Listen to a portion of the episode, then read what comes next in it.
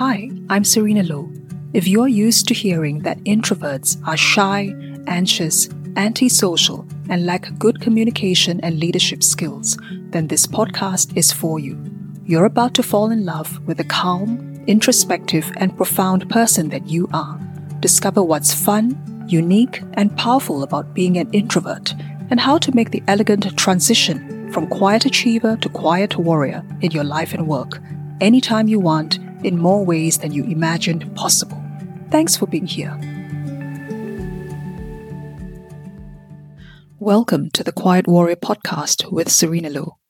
My name is Serena, and I'm the Quiet Warrior coach for introverts. This podcast is for the quiet achiever, the timid, the reserved, the backgrounders, and wallflowers, the ones who are not sure who they are and what they want in life, seeking that elusive something that is bigger than what they have or know, the ones with suppressed feelings and words unwritten, ideas unshared stories untold.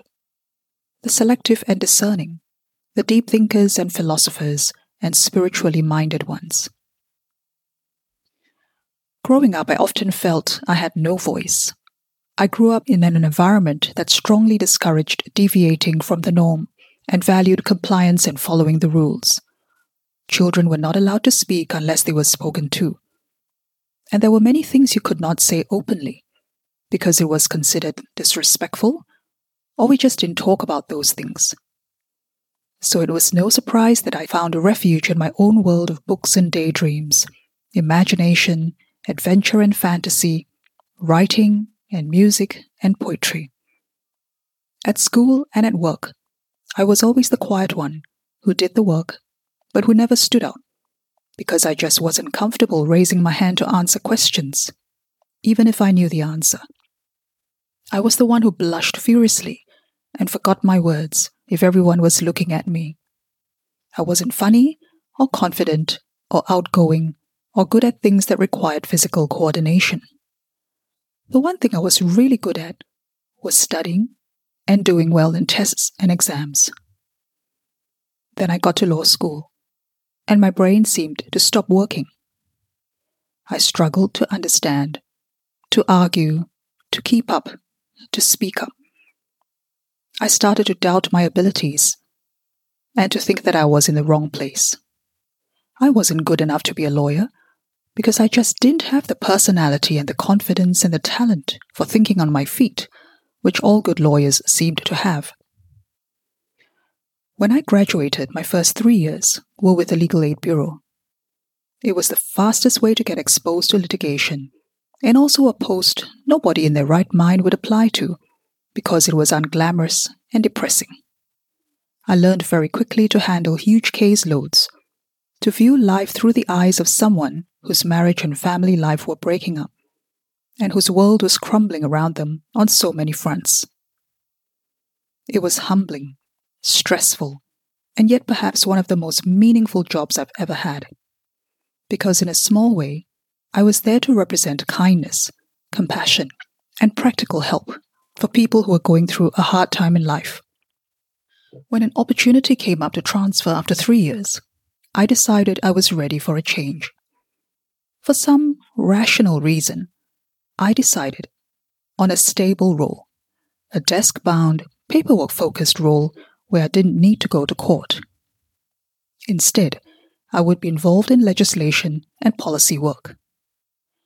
It was in my eighth year of doing that that something very interesting happened. Sitting in a meeting one afternoon discussing the finer points of legislative amendment, the senior who was leading the meeting suddenly asked me and my colleague, Do you know what's ahead for you? Meaning, do you know what your future will be like if you continue on your current path? A few years here, a few years there, transferring from one department to another, getting promoted along the way, hopefully reaching super scale by the time you retire at 65. I was 35 when he asked that question, and I remember having a vivid picture in my mind of being on a golden treadmill, unable to get off, and being forced to keep running forever.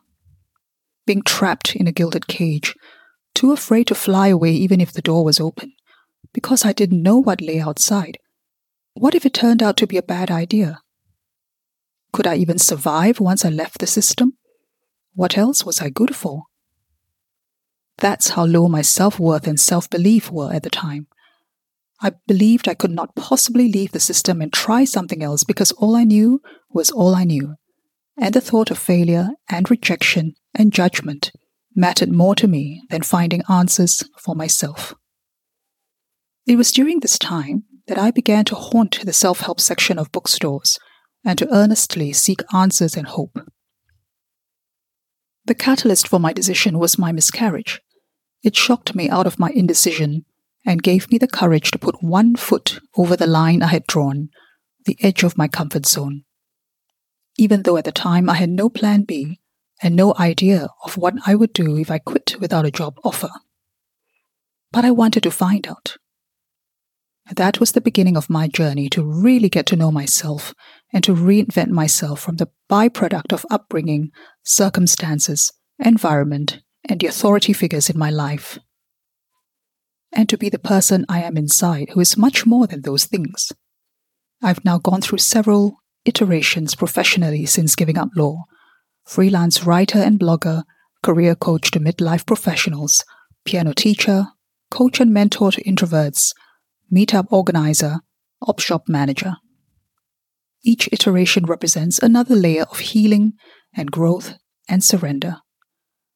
This is a lifelong work, and I'm here to say that if you have identified so far with any part of my story and are ready to grow and evolve into the next version of yourself, then I'm here to cheer you on and encourage you with everything I've learned so far. You can be quiet while also being a force for good. It is you, your quiet confidence, your calm manner, the way you blossom when you are talking to people one on one or in small groups, your empathy when you hear someone's story of struggle and overcoming, the way you put others at ease and make them feel safe and accepted.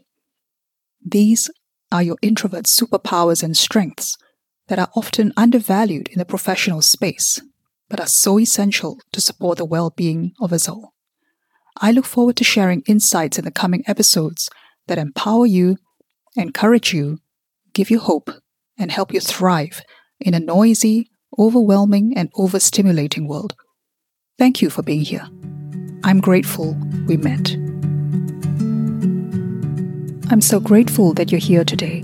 If you found this content valuable, please share it on your social media channels and subscribe to the show on your favorite listening platform. Together, we can help more introverts thrive. To receive more uplifting content like this, connect with me on Instagram at Serena Low, Quiet Warrior Coach. Thank you for sharing your time and your energy with me. See you on the next episode.